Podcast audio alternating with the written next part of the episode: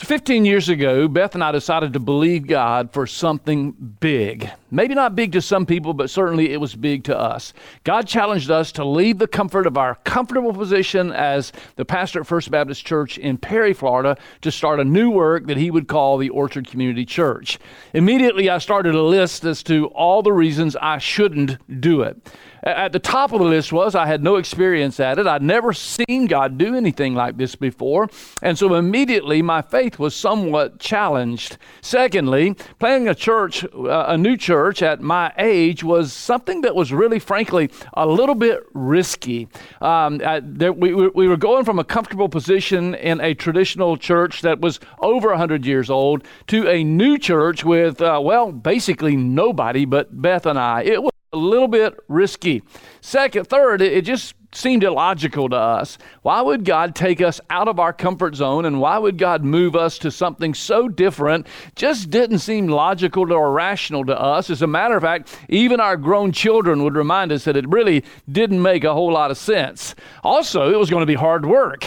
I had just turned 50, and so the idea of hard work was a little bit intimidating again. Energy levels not quite what they used to be, but God had clearly challenged us clearly challenged us to believe him that he was about to do something big. I'm here today to share with you that I'm convinced that it's time to believe God to do something big again. Are you willing to ask God to do something big in your life? When's the last time God did something big in your life. Now, I know big is a relative term, and I understand that. The things that seem big to us are certainly not big to God. The, the, the things that seem big to one person may not be the same as what it seems big to another. But in a general sense, when's the last time you saw God in your eyes do something big? And are you willing and ready to trust Him to do that again? I think that's the importance of the series we've been in for the last weeks. We need to understand that God stirs in our hearts regularly a need to remember what He's done in our lives, to remember what He's done in the past, and to trust Him to do something in the present and to do something big. Our heart's cry have been God, do something big, do it again. The problem is, as time passes by, sometimes there are obstacles to belief that come into our path, or at least it's been my experience.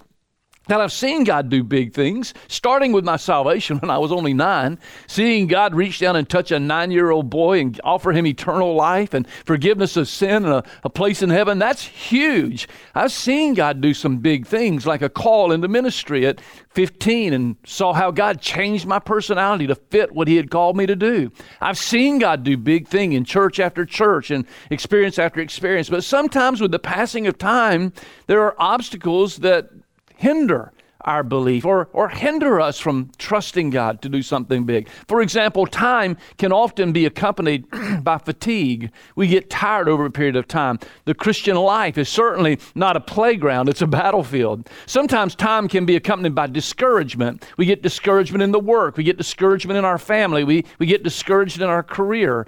Sometimes, sometimes time can be accompanied by contentment. Isn't that odd? But sometimes the very fact that we get comfortable and content can be a hindrance to believing God to do something big. In our fatigue, we question God's power. In our discouragement, we question God's plan. And in our contentment, we question God's very purpose for our life and for our existence. But it's also in these times, in these very moments, that we can dare by raw faith in God to reach for new blessings, to reach for refreshment in our souls, to look for God to do something to bring renewal to our lives, for refreshing winds, for refreshing fires of revival. That's what we've been talking about.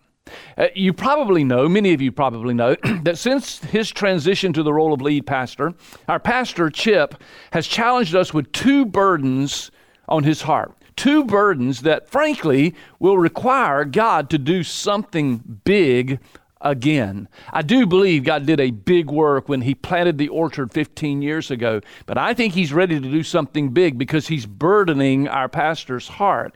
You remember those two things? First of all, he felt a burden and challenged us to impact lostness in north central Florida, to reach out and ask God to move in the lives of 1% of our population in north central Florida that would profess to be non Christians, would profess to be unsaved. 1%. Now, that doesn't sound like many until you put the numbers together, and then you realize that's a huge work of God. It would take a huge work for Him to use our church to impact 1%, and yet that's the burden of our pastor's heart. Secondly, now he's felt a burden for months about revival, having true revival, a, a God sent, sincere, authentic revival where God's people get serious about the work of God and serious about knowing God in a personal way. Two huge things.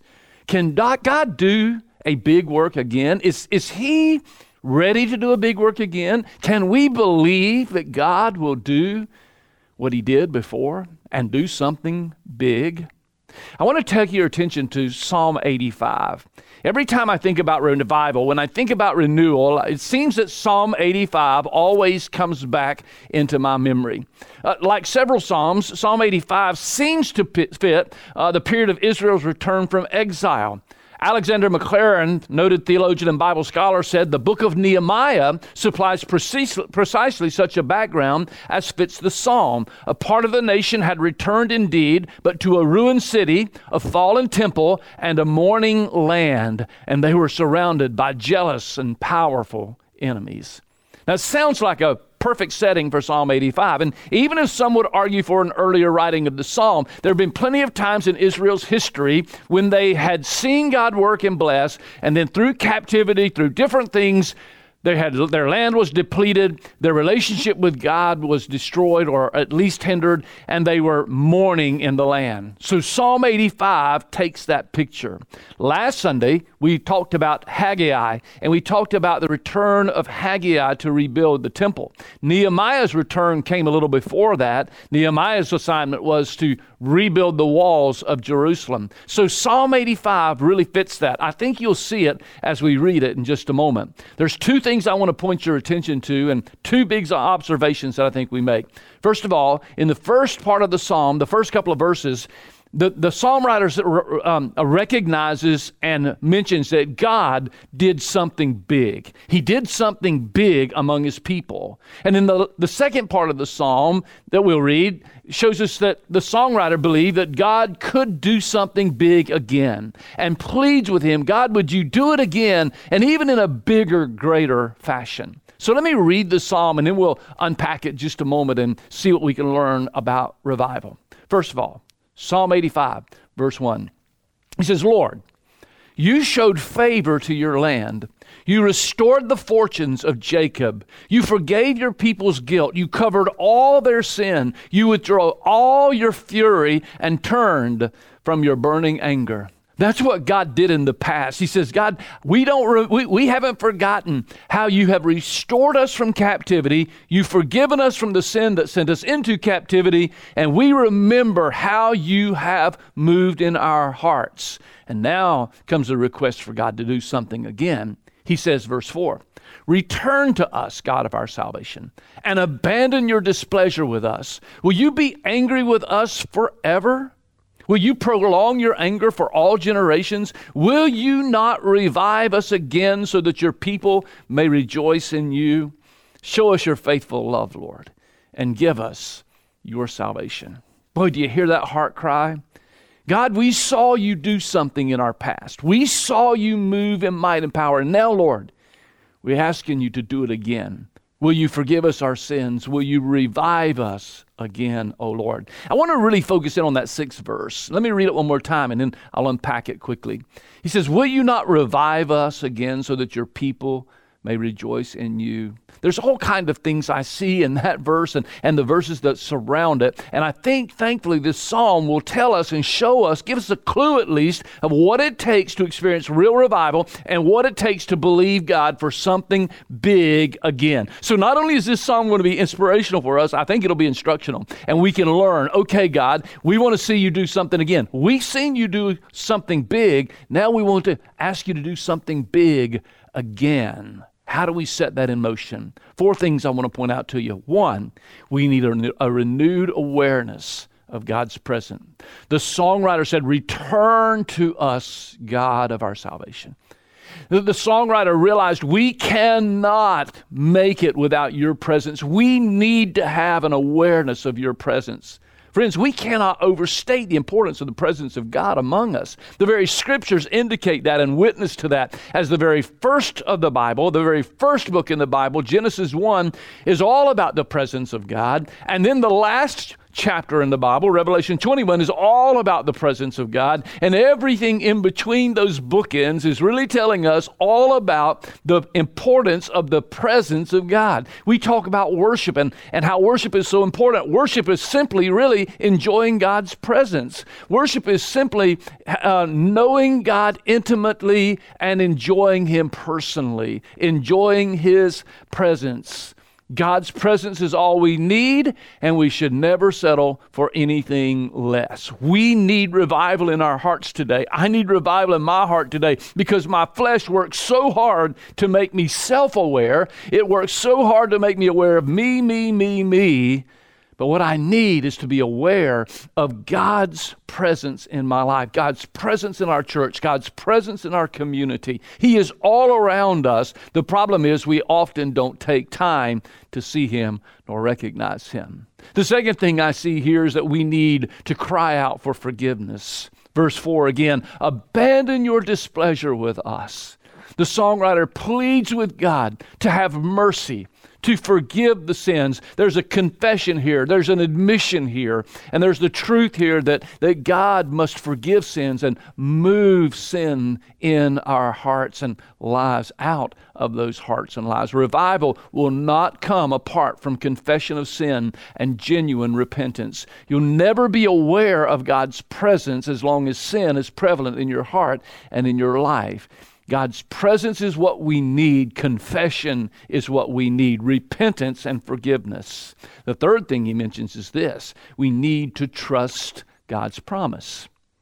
There's that verse. Now let me read it again. Will you not revive us again? Now, that's important because there's an implication there that we don't want to miss. The implication is that God brings revival, that we can't bring revival. We can't conjure up revival. We cannot manipulate revival. We can manipulate religious experiences. We can manipulate um, uh, conservative habits, morals, but we cannot manipulate God into a revival. It is His plan, it is His will. Will you revive us?